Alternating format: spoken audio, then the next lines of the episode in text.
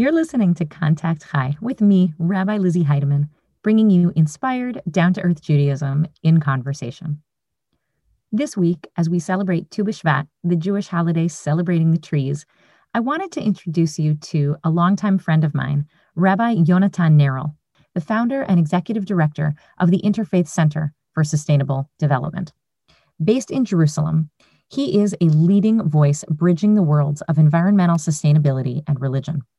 I've known Yonatan for 20 years, and during that time, he has always taken two things incredibly seriously Torah and the environment. He's also the co author of the new commentary on the Bible, the Eco Bible, an ecological commentary on Genesis and Exodus, which shines new light on how the Hebrew Bible and our sages and teachers over thousands of years have urged human care of nature as a central message of our spiritual wisdom tradition. I was deeply moved speaking to Yonatan and hearing his commitment both to our faith and our planet. And I think you will be too. Take a listen. Uh, in terms of ecological awareness, you know, some people think that religion is one thing and ecology is another thing and never do the two meet.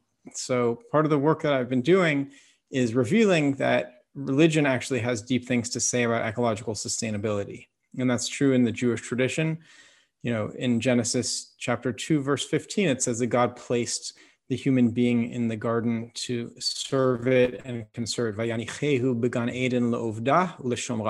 And uh, Chief Rabbi Jonathan Sacks of blessed memory, taught that uh, he specifically translated as to serve it and conserve it because what we're supposed to be doing here is taking care of God's creation and and living in balance and you know, God forbid, harming and, and degrading it. There's a, a, midrash that's well known that says that God showed Adam all the trees of the Garden of Eden and said to him, "Be, see how beautiful and praiseworthy are my works. What I created, I created for you, but be careful not to destroy or degrade it, because if you do, there will be no one after you to repair it."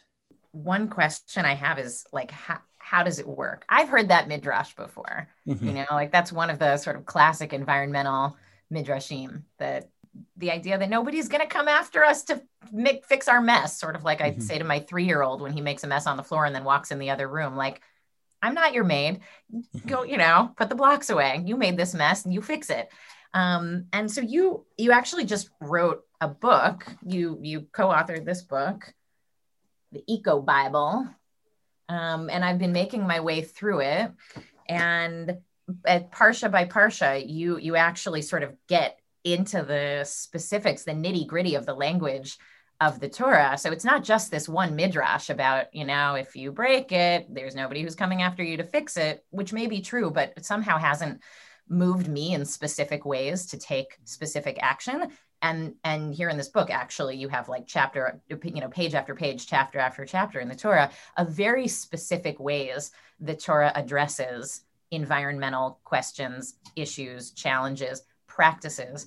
Could you could you share a couple of those, like specific specifics? Sure, I'd be happy to. And it's really gratifying to me that you have uh, have my book and are, are reading it. Uh, we've been making an effort to get this, in particular, in the hands of, of rabbis and priests and pastors.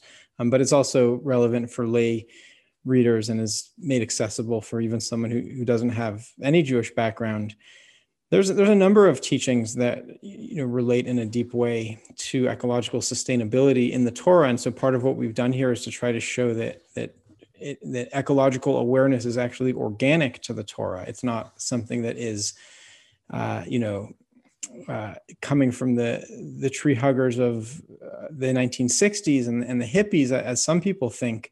Uh, you know, so this week's Torah portion um, is is the Torah portion of Bo, and uh, where the the last plagues take place, uh, and and the plagues themselves are a a teaching that relates to ecology. That's they're, they're plagues of nature that affect people. First, the water turns to blood and the, the Nile River is the lifeblood of Egypt. And then the frogs go out of balance. It's interesting because frogs are an indicator species, according to environmental ecologists. And so, with climate change, the, flo- the frogs in Central America have been dying um, more than uh, more than other species. Uh, and so the first animal that goes out of balance in Egypt are the frogs, and then there's the lice and uh, wild animals. Uh, and so, sort of the whole ecosystem, uh, one by one, goes out of balance, and then it, it, things start to impact people with the boils, and and it finally the and then the agriculture is hit with the hail and the locusts, and finally with the death of the firstborn. Um, and so, one ecological teaching of that is that you know God brought these plagues one by one. Had Pharaoh relented and said, oh, you know, I'll let the people go, then the the rest of the plagues wouldn't have happened. It wouldn't have come to the death of the firstborn. And, and that's our situation today that we are bringing upon ourselves ecological plagues by changing the climate and causing biodiversity loss. But we have the choice about to what extent we want to experience these these self-inflicted plagues. And it even relates to the coronavirus because one ecological message in it is that it emerged from a animal market in, in wuhan and uh, and and we have to remember that there are 80 billion animals in factory farming. So you know, one practical teaching from this is that we can we can change our ways. And, and one thing that I think the coronavirus pandemic is messaging to us is that we can change our relationship to animals, uh, to what extent we eat them, to what extent we eat their milk and their eggs. Um, these are you know deep things that are coming from from coronavirus so I went I went to the website and poked around and there's this great picture of you with the Pope. Um, could you talk about how you you know how sort of the theory of change of your work and the levels you're working on how how did you come to meet with the pope and why you know what's the impact you're hoping for this work to have I was fortunate to meet with the Pope. Uh, I went uh, on a trip to Rome and participated in a conference on religion and ecology that the Vatican convened. Uh, and, and the Va- Pope Francis, as many people know, uh, wrote a, a book, uh, what's called an encyclical on religion and ecology, or on Catholic teachings and ecology. And, um, and that was already five years ago. And, and he's been an outspoken advocate on these issues. So at this conference, um, there, the people who attended the conference had the opportunity to meet with um, him briefly, and uh, and I was fortunate to be one of them. Uh, and you know, there's 1.6 billion Catholics in the world, and if we're going to reach sustainability, it's going to need to be with the active involvement of religious communities. Uh, in the world, about 85% of people affiliate with a religion. That's over 6 billion people. And, you know, if, if you look back to when the country started negotiating on climate change back in 1992, every year since then, almost 30 years, emissions have gone up every year. And I think part of the reason for that is because faith communities have not been sufficiently involved. And that's so that's the work of my organization to reveal the connection between religion and ecology and motivate people to act. And so like in in the Jewish community and in the Catholic community, um, what are some other religious and spiritual communities and community leaders you had the opportunity to interface with and what's your sense of uh, how that work is going? Yeah it's a great question. I mean what you know sometimes people say the scientists are wrong about the environmental scientists are wrong uh, or the climate scientists are wrong that that, that, that, that science is incorrect. Um, so it's one thing to argue with the scientists um, but it's another thing to also argue with the spiritual leaders of our generation. If you look at the, the key spiritual leaders, whether it's Pope Francis or Ecumenical Patriarch Bartholomew I of the Orthodox Church, or the Dalai Lama Thich Nhat Hanh, who wrote a book, um, Love Letter to the Earth, or the Dalai Lama just had a did a session with Greta on climate impacts, or Chief Rabbi Jonathan Sacks of blessed memory. You know, the heavy hitters in religion are, are speaking with one voice that we need to wake up and and live differently and, and change our ways and they're they're in resonance with the scientists. So and and so therefore you know it's it's one thing to argue and say the scientists are wrong but it's another thing to say the scientists and the religious leaders are wrong but i'm right. So right. that's you know that's what we're trying to do is to amplify the voice of religious communities and clergy to speak and preach more frequently on this topic.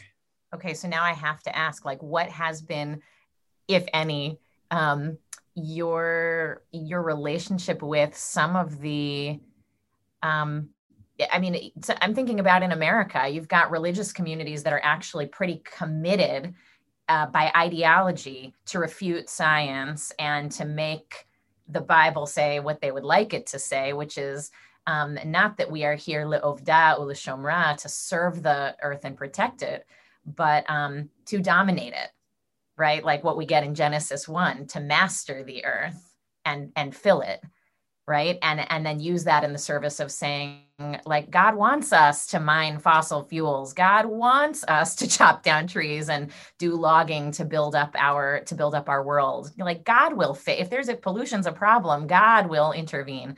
So like how do you speak to that?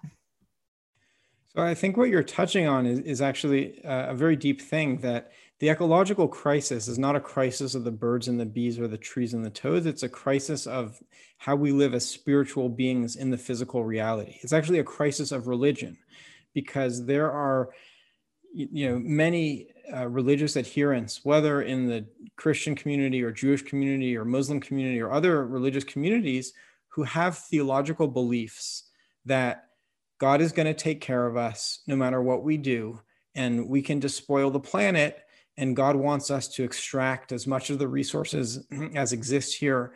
Uh, and and you know it'll it's okay. Um, and and then you know when the Messiah comes, the Messiah will just wave a wand, and all the ecological problems will will go away. Um, and that's that's a, a you know a strongly held theological view. I strongly disagree with it. And you know, and, and there's also uh, this thing called uh, prosperity theology, uh, that God gives us abundance for us to use. And you know, America is is probably the most resource abundant country in the world, and that's part of why it's the richest country in the world. And at the same time, there are other teachings in in in the Torah and, and in other religious uh, teachings that emphasize moderation, humility, long-term thinking, caring for the other, and and therefore, you know, some people say, well, with fossil fuels, if God put it in the earth, then shouldn't we use it? Um, but the same argument you could say about uranium. Does God want us to, to everyone to have a nuclear bomb? like, obviously not. And so, therefore, we, we're meant to use things wisely with in, in consciousness, in kedusha, and holiness, and that's that's this that's part of our spiritual work. That you know, part of the message is that ecological sustainable living is spiritual living. The two go hand in hand. And, and living more mindfully and more spiritually is a way to live a more ecologically sustainable life because we'll, we'll seek less in consumption. We will seek to fulfill our pleasure desire less in going to the mall and buying things that we don't really need and more in family and community and spirituality. Well, ken yehi ratzon? Like May, may that may that be so. May that message infiltrate all the places that it needs to be heard. What are some of the biggest challenges in your work? I mean, like I hear you talk and I'm like, yeah, like we need more of what he's doing. Like all of us need more of what you're doing. Um, and I, I imagine your work is just an endless uphill battle that requires incredible inner fortitude and resilience. So probably the answer to this question could be a very long one, but like what's what's one of the biggest challenges that you feel like you face in your work of trying to thread these two realms, you know, of religion and environment or science together for the benefit of the planet and humanity? You know, it, it is an uphill battle. It's like swimming upstream because the mainstream in society is is embracing a consumer lifestyle that's emphasizing you know the pleasure principle and, and instant self gratification um, and so i therefore try to reinforce and and sort of affirm that I'm, i do my part but the result is not in my power.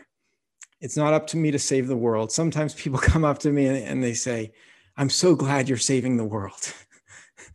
And i and i say to them you know th- thank you and um, i'm trying to do my part uh, but it's not up to me to save the world. Um, uh, I'm just a shaliach, a, a sent one, or a, a channel, a messenger, um, and a partner with God, or as, as, someone else put it, an undercover agent for God. Although I I blow my cover from time to time, um, and and therefore, you know, I I choose to believe that I'm not alone, and that there are other people out there. I mean, I think one of the challenges for humanity today is that the ecological voice within humanity is is a is a tiny voice. It's you know I would say one in a hundred people, one in two hundred people really feel uh, that you know ecology and and living sustainably and ensuring that the next generation inherits a livable planet is a is a top priority.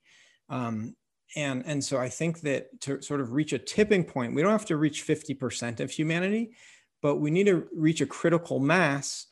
Uh, and I think in order to do that, we need to raise our level of soul awareness. I mean, and this is what you're doing at Mishkan Chicago, that that humanity, you know, we have five levels of soul: nefesh, ruach, neshama, chia, and yechida. And and our, our our spiritual work is to raise our level of soul awareness so that we care more for other people and for other creatures. And when we do that, I think that we'll address some of the spiritual roots of the ecological crisis and some of the, the issues you know of uh, that we're dealing with uh, that are really symptoms of the problem will then be be addressed more at their root. So you referred back to parshat bo a minute ago. What uh, what's like a, a message from from this week's parsha that might be a good one to leave us with? Yeah so parshat beshalach is a really deep ecological parsha. It's of going through the sea and and and being in the water the the sea is like a birth canal and the the israelites are walking through it and and in some ways are, are being rebirthed on the other side in, in the desert. And and then they come into the desert and there's no water. They they they walk through uh, with salt water on both sides and then they find themselves in the desert with no water and they complain to moses. And and, and then begins this whole process of, of living in the desert and uh, and finding water and having water gifted to them. You know, sometimes my kids uh, wonder about why we need to turn off the water faucet because the water will come out of the water faucet seemingly infinitely. There's no stopping. It seems like there's an infinite pool of water. Um, and but as we know, water actually comes from certain places, whether it's Lake Michigan or elsewhere.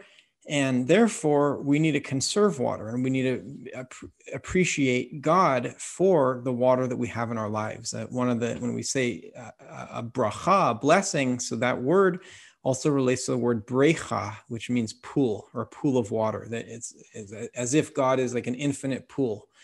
So that's you know one thing is is thinking about water and, and Miriam's well that accompanied the Israelites during their time in the desert as a as a source of blessing for them and giving them water. Those are a, f- a couple ecological linkages. And I'm thinking about like the celebrating they do at the end of like getting, you know, sort of in between this rock and this hard place and walking through the salt water on both sides. They get over here before they encounter the no water over here. They stop and they sing and just you know, thinking about celebrating the small wins along the way because this is hard work. I mean, this is, as you said, like a hard, hard uphill battle. It's like swimming upstream.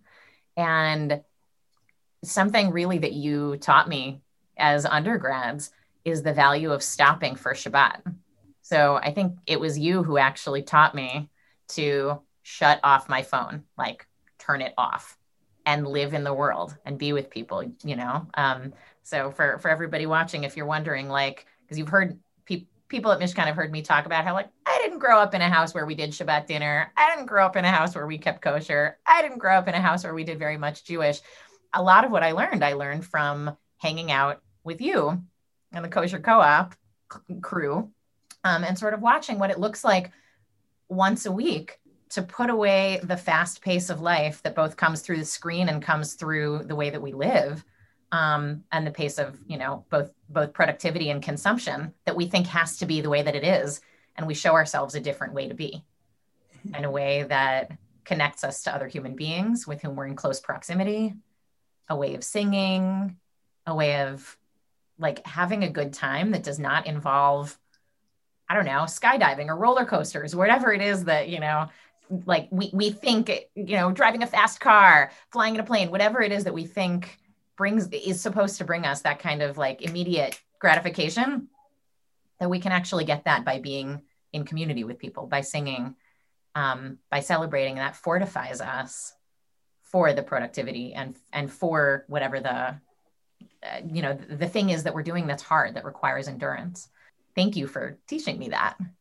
You're welcome and i think you're right on that you know since we we were at college together 20 years ago it's you know the the world of technology has changed radically. I mean just this week i downloaded the app signal because someone wanted to communicate with me on on that. It's like and that's like a whole new world of you know and and i i i personally you know the world of email and whatsapp and facebook is is draining and and, and news um, and there's a there's a movie called the social dilemma that talks about that that the designers of these technologies didn't really have the, the long-term wisdom to realize what would happen to people if they use these technologies for many years.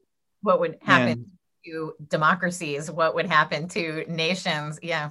Right. And and so i think that you know the, the spiritual practice of shabbat has even become more relevant in our times in terms of you know shutting off from from email and, and WhatsApp and social media and, and news and turning inward uh, to oneself, whether that's through prayer and singing and meditation or going for a walk in nature uh, or having meals with people. I mean, in the pandemic, you know, it's not as possible, but to, to have a in-person meal with to share a meal with people it's like like that's like me'eno olam haba. It's like a taste of the Garden of Eden.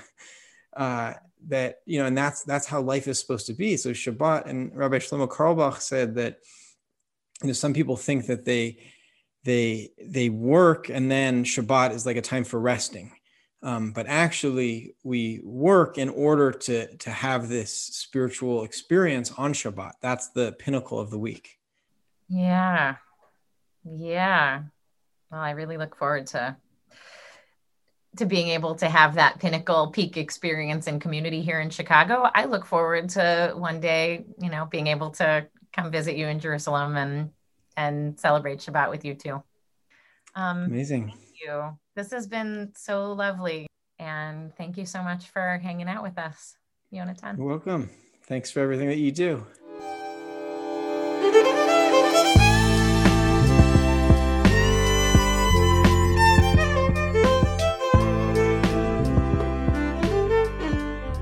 Been listening to Contact Chai, a podcast from Mishkan Chicago, an independent Jewish spiritual community and part of the Jewish Emergent Network.